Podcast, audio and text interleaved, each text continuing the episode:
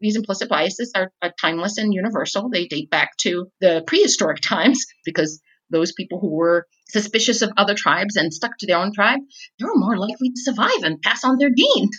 and those who were said, "Hey, stranger," yeah, uh, they were less likely to survive and pass on those genes. So implicit biases are vestigial tendencies, and we all have them, and it's no big deal. So we just constantly have to seek out perspective of others. And I say, you know, it's it's a lifelong endeavor. I'm 53. I, I'm still making mistakes, and I'm still seeking out to learn more about others. This is High Tech High Unboxed. I'm Alec Patton. And I'm Jean Katupai. And this episode feels timely. Oh, yeah, big time. I feel like I fell, I don't want to say into our lap, but just like at a time when I was like, I don't know what else to do, sort of thing. So I'm really glad that we got to spend some time with Ayo for sure. That's Ayo Magwood, and you already heard her talking about implicit bias at the start of the episode. Ayo taught social studies for 10 years, first at Cesar Chavez Public Charter School and next at the Maret School, both in Washington, D.C.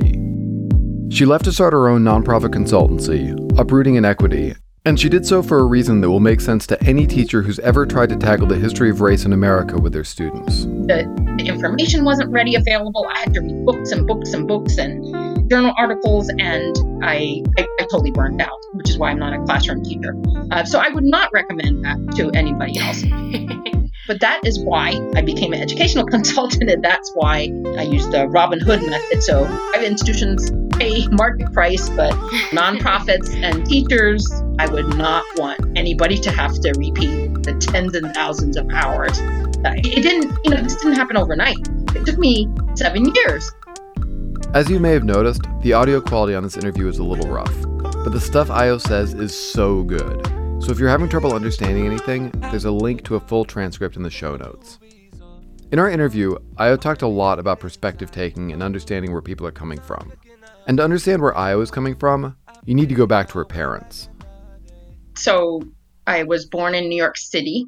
My mother's black and my father's white. They met in the civil rights movement. And interracial marriages were pretty rare at that time. And also, my parents uh, became disaffected with uh, race relations in the United States. Um, they had spent years in Brooklyn CORE, which is a Congress for Racial Equality. They were in the Brooklyn chapter, which is a, a more radical branch of it.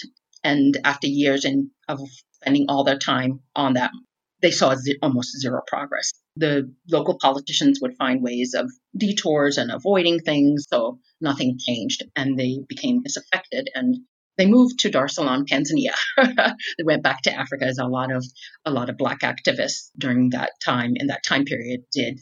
Both my sisters were born there. My first language was Kiswahili. Um, so we lived there for six years, and then from there they moved to Monrovia, Liberia.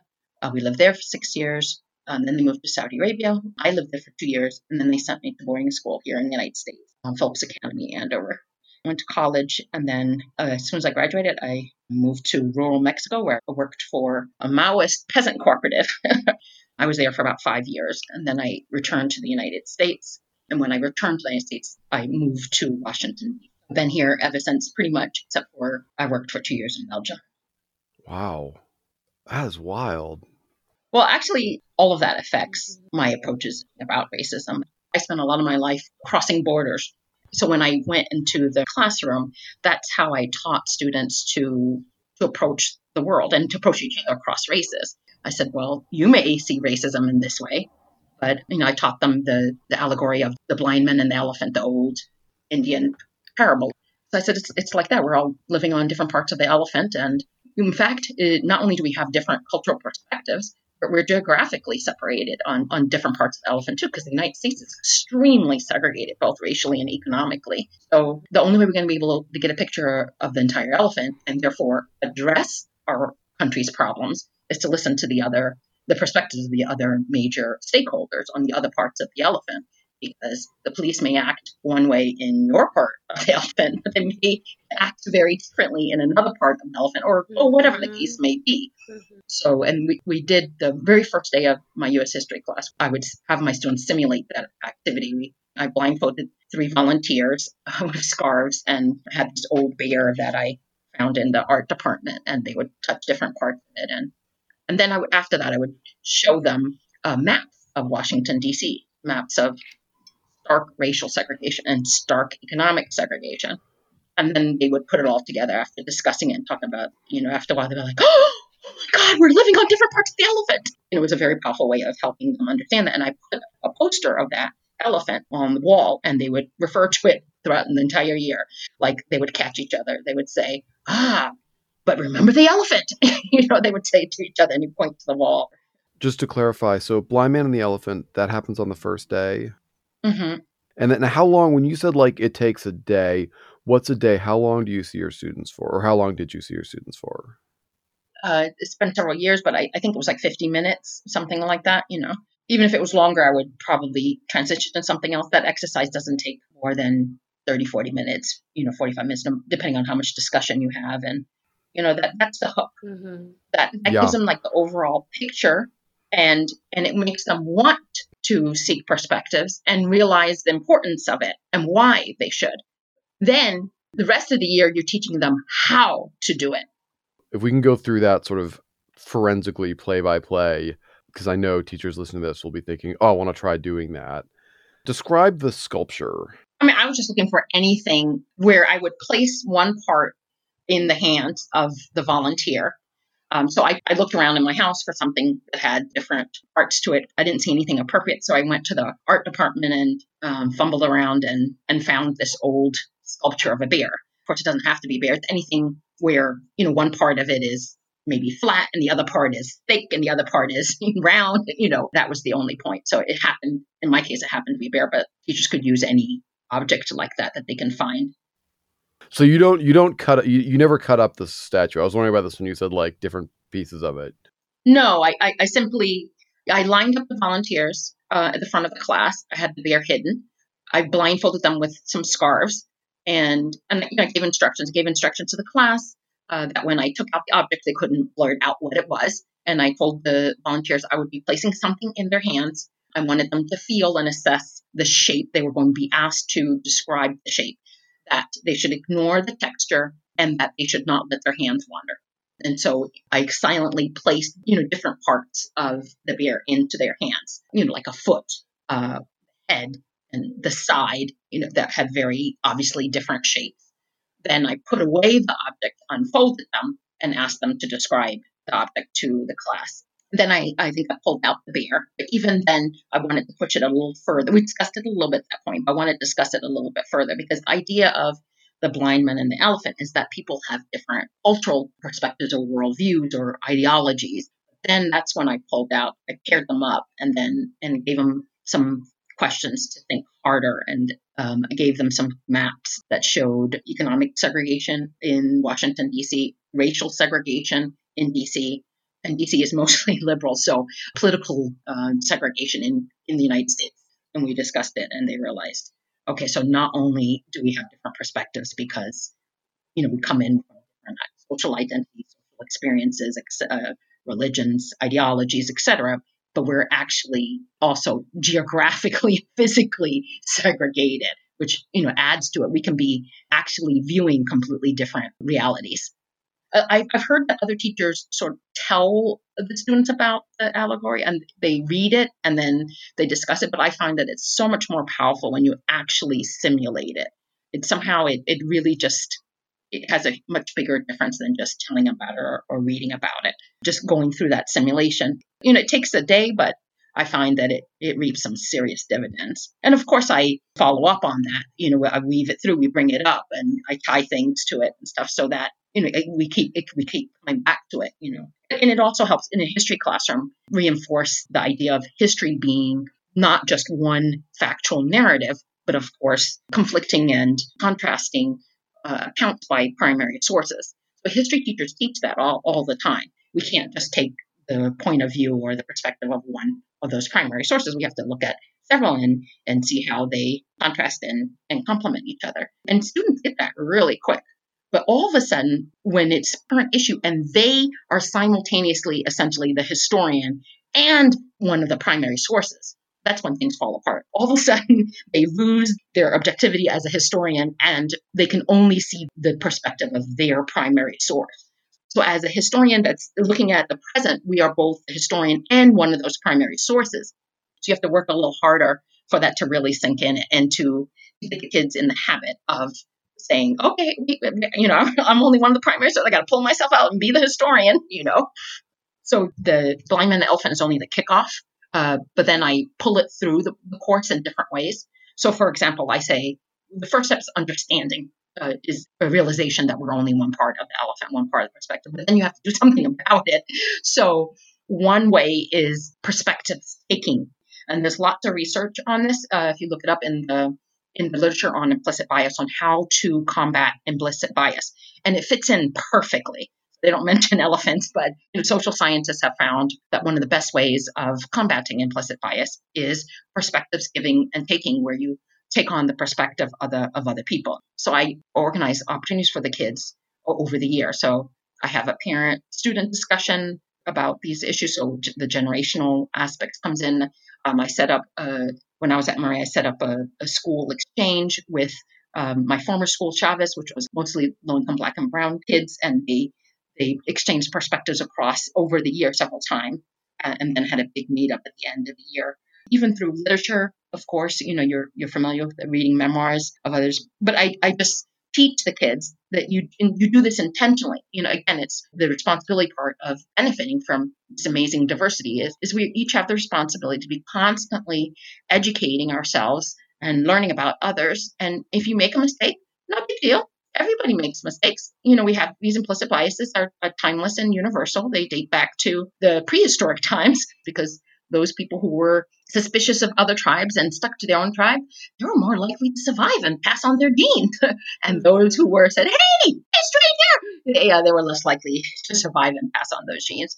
So implicit biases are vestigial tendencies, and we all have them, and it's no big deal. So we just constantly have to seek out perspective of others. And I say, you know, it's it's a lifelong endeavor. I'm 53. I, I'm still making mistakes, and I'm still seeking out to learn more about others. It's just like we work on being a better human being and a better parent, a better daughter or a sister or a better uh, member of our faith community. Or so I encourage them to seek out other perspectives, um, and I provide opportunities for that. And then another thing that we do is we don't do debates in the class. We deliberate. Mm. So debate is when you're trying to convince others that you're right and they're wrong. So I said, instead, we can debate all right all day long. You can win and convince others that quote unquote you're right where is that taking our country and our society?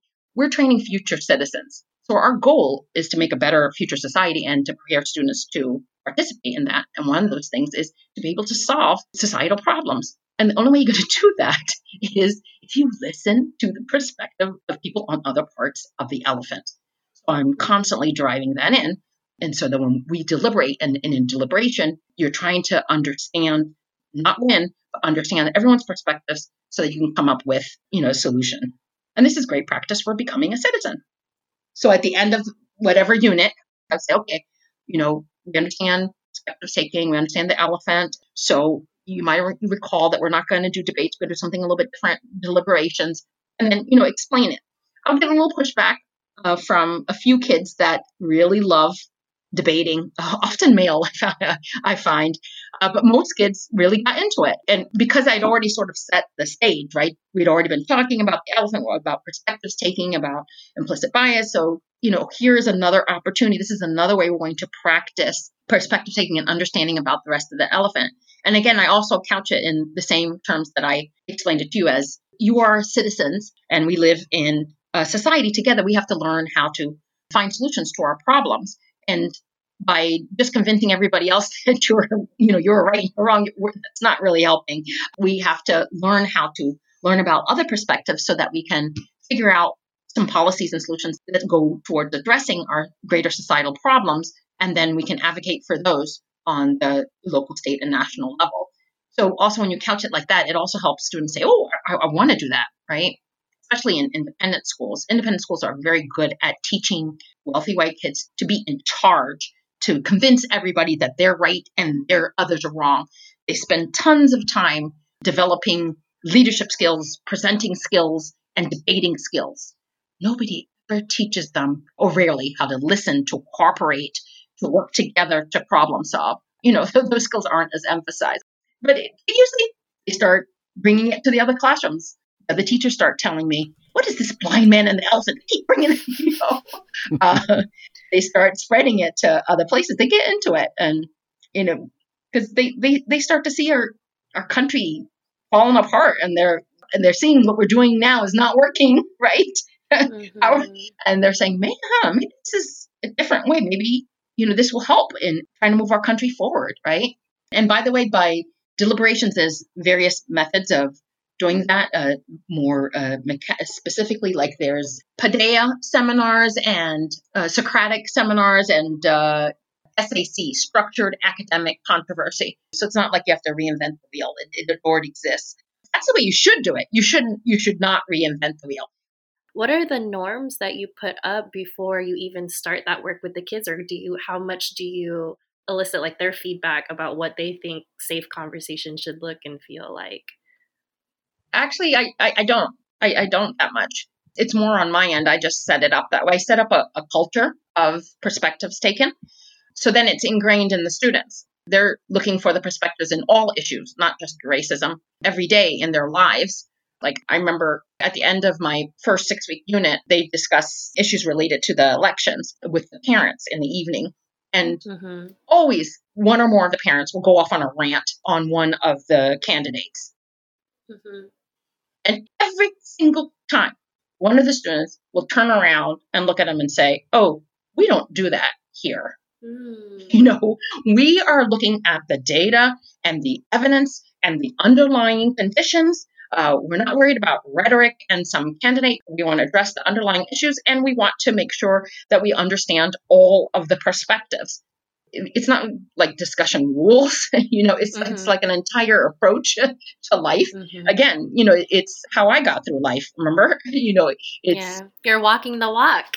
yes you know so it's not just like a, a rule for for that discussion you know uh, many of the kids tell me that they go on and they approach life that way and they they just automatically do that does that make any sense i set it up yeah. as a you know way of approaching life and issues and seeing the world but i do put safety guardrails specifically on conversations about racism and i use a, a framework from um, diana hess and paula mcavoy's the political classroom. They have the classic book, The Political Classroom.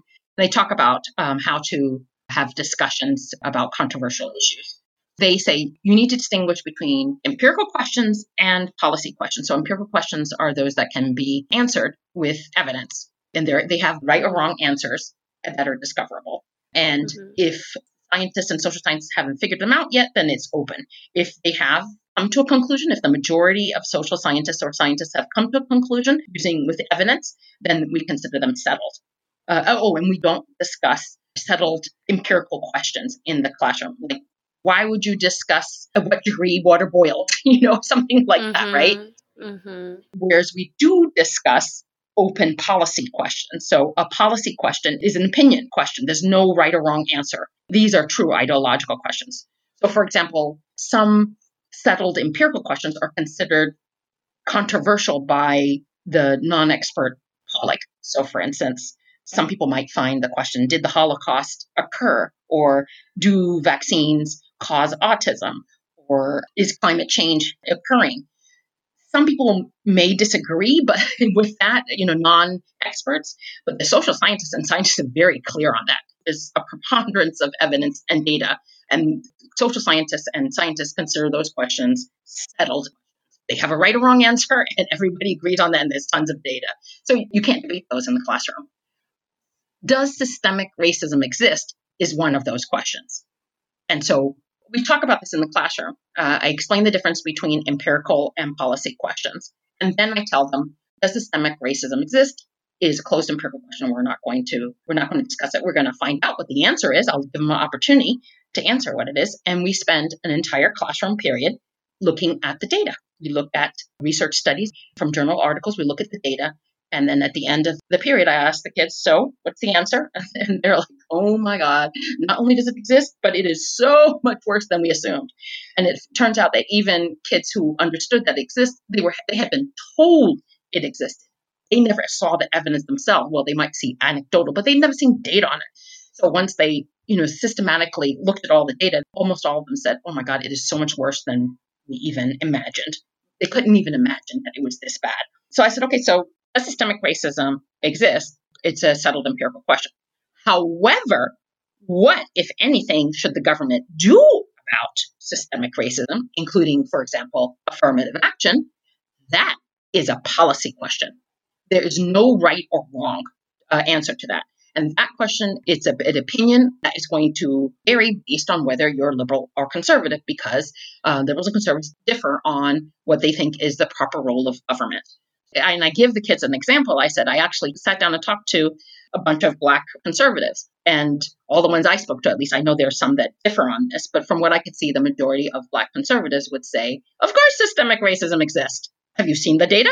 But no, I do not. I do. I, as a conservative, I do not want the government messing around with that, and I am against affirmative action. We definitely need to work on it, but the government is not the proper actor to be doing that. We should be working on that through civil society, social organizations, faith organizations, etc. So when I set it up that way, I don't get a lot of pushback. In fact, oftentimes I get more pushback from liberal students who say, "What?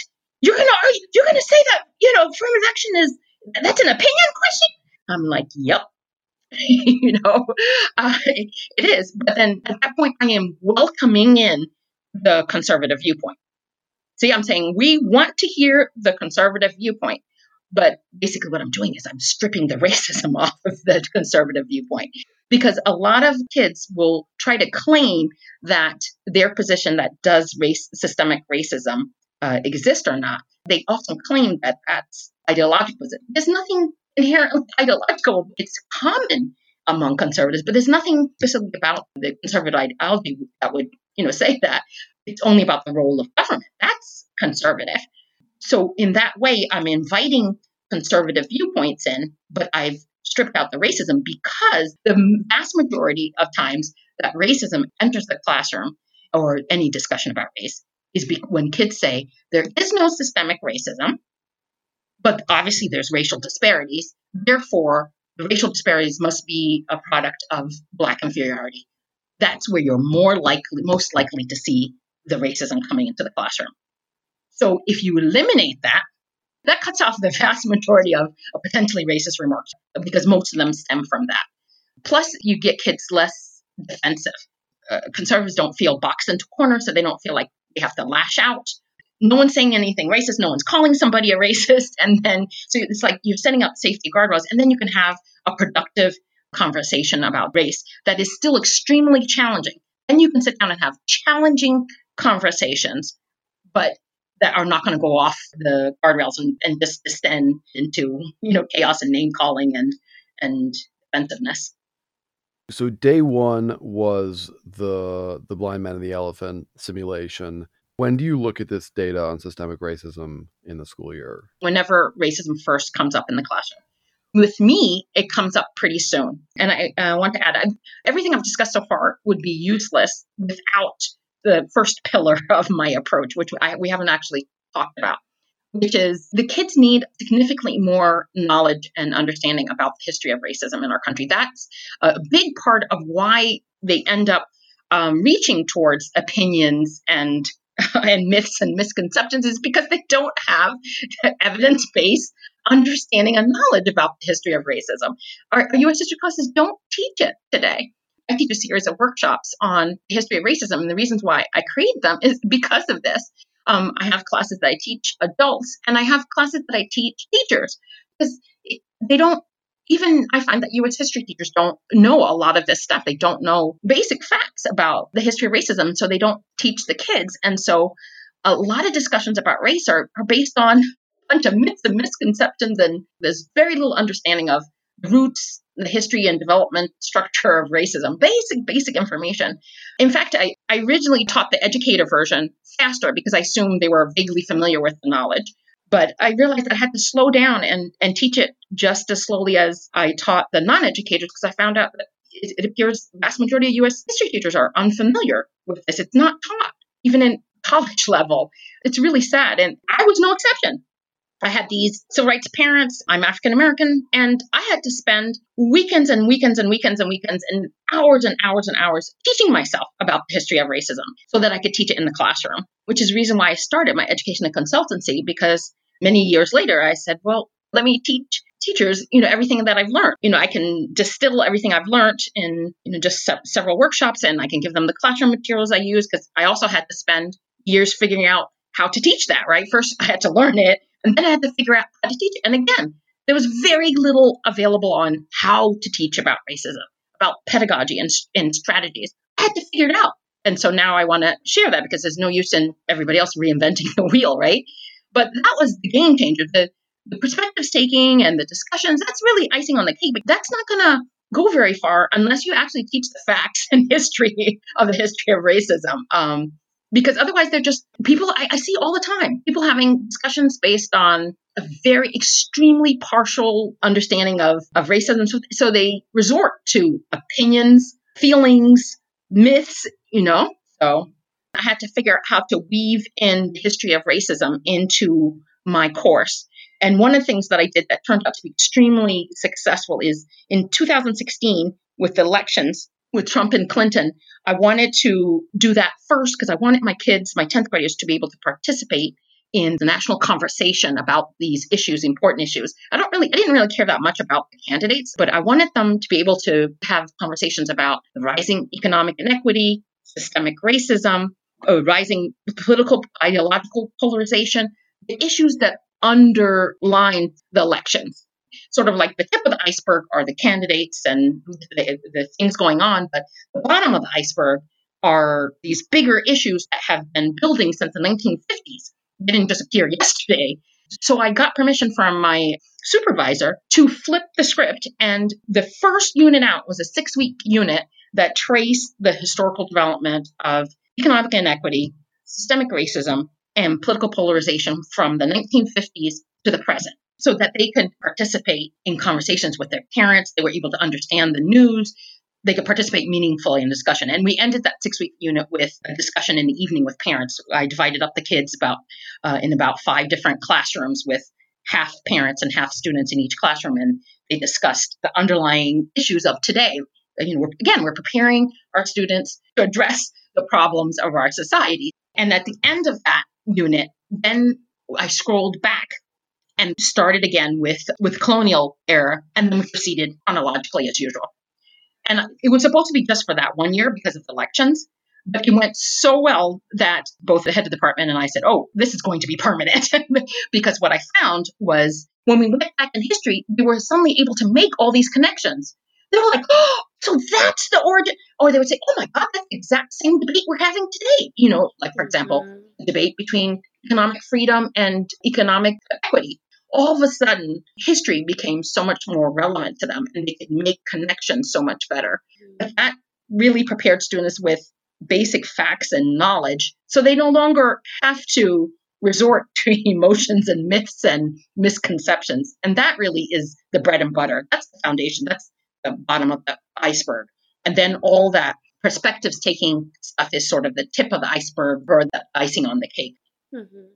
I'd really love to get into the nitty gritty of those first six weeks. It divided up basically into three weeks and three weeks. We looked at economic inequity first and then systemic racism deliberately because as controversial as economic inequity is, it's not quite as controversial as racism. And so I wanted to build up a little bit of trust, you know, with the kids before I touched that. So back in 2016, there was still that debate going on was that was the rise of Trumpism because of economic anxiety or because of racial resentment. So I posed it like that. That was the the question. And at that point, the jury was still out. Later, of course, you, you, probably know most social scientists have decided that it's mostly because of racial resentment. But at that point in 2016, uh, there's lots of evidence on both sides still. So we're not worried about Trump, but rather Trumpism, which is a rise of people who are interested in voting for somebody like Trump. There's no major uh, judgment on that.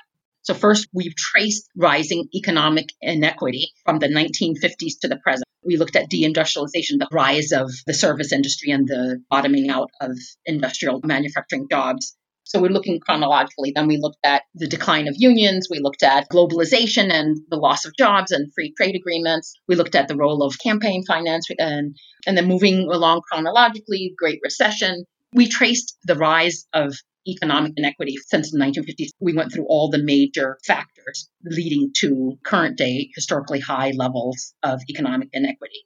And then we went back and we traced systemic racism uh, from the 1950s to the present. First, we looked at um, systemic racism in education. Then we had two days, I think, on systemic racism in housing. Then we looked at one day for race, systemic racism in justice system, including police brutality. Then we had another day on systemic racism in employment and poverty. And then we had a day when we put it all together. I did something called a causation puzzle. I put them into pairs and gave them a stack of cards that said things like redlining and the 1967 riots, you know, different elements. And I gave them a big poster and put them in pairs. And at the bottom, they put uh, the card that said uh, the Baltimore riots, the most recent ones. And then they had to arrange their index cards on the poster with arrows in order to show how we got to the Baltimore riots. They had to show both chronology, plus they had to understand how they led to and exacerbated each other. So they can understand that, you know, the Baltimore riots just didn't happen. People didn't just decide to uprise, in, you know, in one moment, rather that it, it, there was all these historical elements that were exacerbating each other and leading to each other that eventually ended up exploding in the in the Baltimore riots. That helped them put everything together. And then we had a day on, okay, so now we know, we understand how systemic racism works. What should we do about it? And we had a deliberation on affirmative action, trying to understand each other's perspectives. And then finally, I wrapped it up with a day to pull it all together, influenced by Julie Harris's teaching on concept based education. So we tried to pull together the big concepts of everything we had learned. And then we had the parent student discussion in the evening.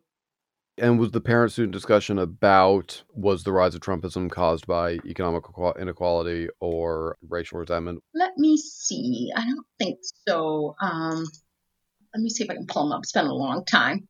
Okay, here's a, an example. Last year, during the presidential election season, economic inequality became a topic of considerable media attention and debate. Is the wealth gap a new phenomenon, and what, if anything, can or should the government do to decrease this gap? That's an empirical question followed by a policy question. Yes. Mm-hmm. Got it. Here's another one. Disenfranchised peoples such as women, people of color, LGBT community, the poor, and other minority groups have categorically and systematically been excluded from participation in the dominant culture throughout American history. In what ways has the government attempted to protect these individuals? To what extent has the government directly discriminated against minority groups or been complicit in societal discrimination against them? So they're, they're all over the place, but they're big, big questions, you know, just to get them talking across generations. And it was, you know, how with education, if the kids are just thinking they're just learning, memorizing things for the test, they may not, you know, engage as deeply. But when they know that they have this seminar at the end, and when they get a chance to speak their views and to be able to participate in this, these national discussions, it makes them feel really good. It makes them feel like what they're learning is relevant. And the kids were always apprehensive, afterwards, oh my God, they were so, so, so proud of themselves. You know, I talked about big issues of our country and tried to problem solve about them, you know, shoulder to shoulder with adults. So that seminar at the end was very important. I, I sent the parents uh, ahead of time I sent them the date on the very first day so that they could pencil into their schedule. And I also sent them a packet of readings, which they, many parents skimmed through just to get an idea of what kids were learning and what they knew, and also uh, the questions ahead of time. And the students, the day of, I fed them pizza and juice boxes.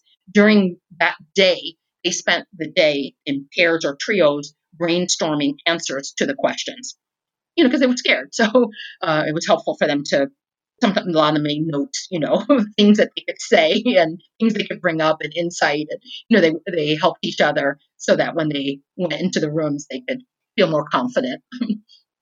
as you may have gathered, I'm very preoccupied with disaster as a teacher. And one thing that I noticed with this is that you you have three weeks where you're talking about economic inequality from 1950 to the present and you haven't inoculated the racism. So that seems like you have sort of three weeks where kids might be saying anything.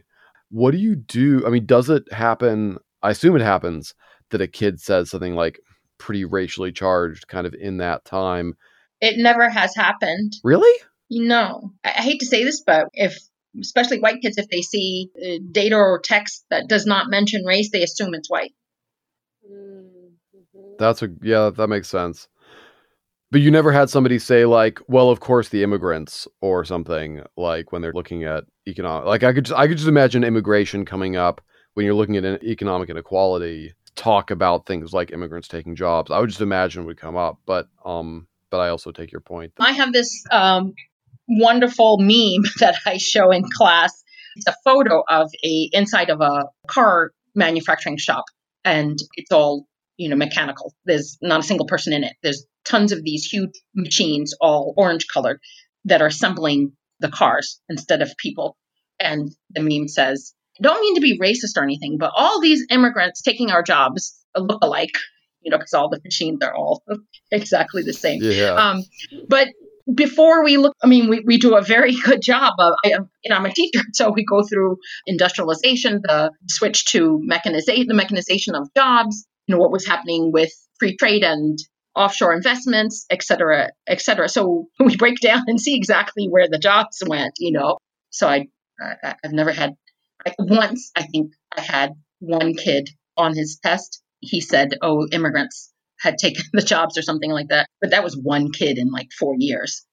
So again, it's data, data, data, evidence, evidence, evidence, and then if you break it down, kids are not gonna not gonna resort to the myths and misconceptions because they don't have to because they have the actual history and and economics and data. But I do want to address one thing you said about preventing the oopsies and controversial things being said and offensive things being said. I am not very good at that, but I am very good at thinking about why kids say things like that when they say it. Um, you know what sort of situations, and I just set up the classroom to prevent that, to, so that it doesn't. So, for example, from what I've seen and observed and researched, I can see why kids resort to these, you know, these emotions and myths because nobody ever taught them the history or the data behind it. So you solve the problem upstream instead of downstream because I'm not very good at that. So, you know, it took me a couple years to um, finesse and really develop the strategies. But by the time I finished, I, I essentially had zero problems. You have to have a kid that's really set on saying something, and that's a different situation. You're not going to have kids saying things out of ignorance because you've educated them. That's what we're here for.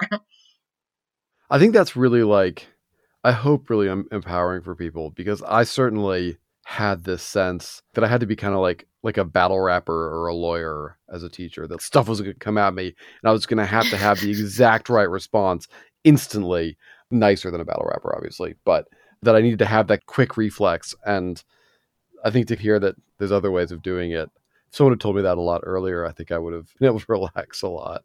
You got to play to your strengths right? Not just as a teacher but as a professional as a person. The important thing is you know know your strengths and know your weaknesses and use your strengths to try to minimize situations you know in your weaknesses. For teachers who do want to get the benefit of all your work what are the best ways to find and use your resources i'm trying to think i have a facebook page uprooting inequity but i haven't updated it in a while and i have a website uprootinginequity.com or you could email me and I also offer classes on the history of racism. Like I said, I have two versions one for non teachers and one for specifically US history teachers. The one for US history teachers also teaches, you know, all the tips and strategies and lessons you can use. For example, I teach one called The Origins of Race and Racism, which go back to the early colonial period when the concepts of race and racism were first developed. A lot of people, yeah, I didn't know that. You know, most people assume that race and racism always existed, but I go through, you know, how they were created using primary sources, and I also have some secondary sources from historians, from journal articles. They can do. I've cut out paragraphs that they can do close readings in the classroom, etc. Um, and then I have the history of racism in different workshops. And what's the best way to find out when those are happening? just email me. Oftentimes, sometimes I'll advertise them, but oftentimes if I can see I see there's interest, then I'll just send everybody a doodle poll and find out when's a good time for everybody and work it around people as opposed to advertising random dates. You can email me at um, uprootinginequity at gmail.com. Thank you so much for taking the time to talk to us. No problem. Yes, thank you, Ayo. High Tech Unboxed is written and edited by me, Alec Patton. My co host on this episode is Gene Katubai, and our theme music is by Brother Herschel. We've included links to lots of Ayo Magwood's resources in the show notes, along with a link to the transcript, So check all that out and check out Ayo's website, uprootinginequity.com. And while your browser's open, check out our brand new website, hthunboxed.org. And you can follow us on Instagram at hthunboxed. Thanks for listening.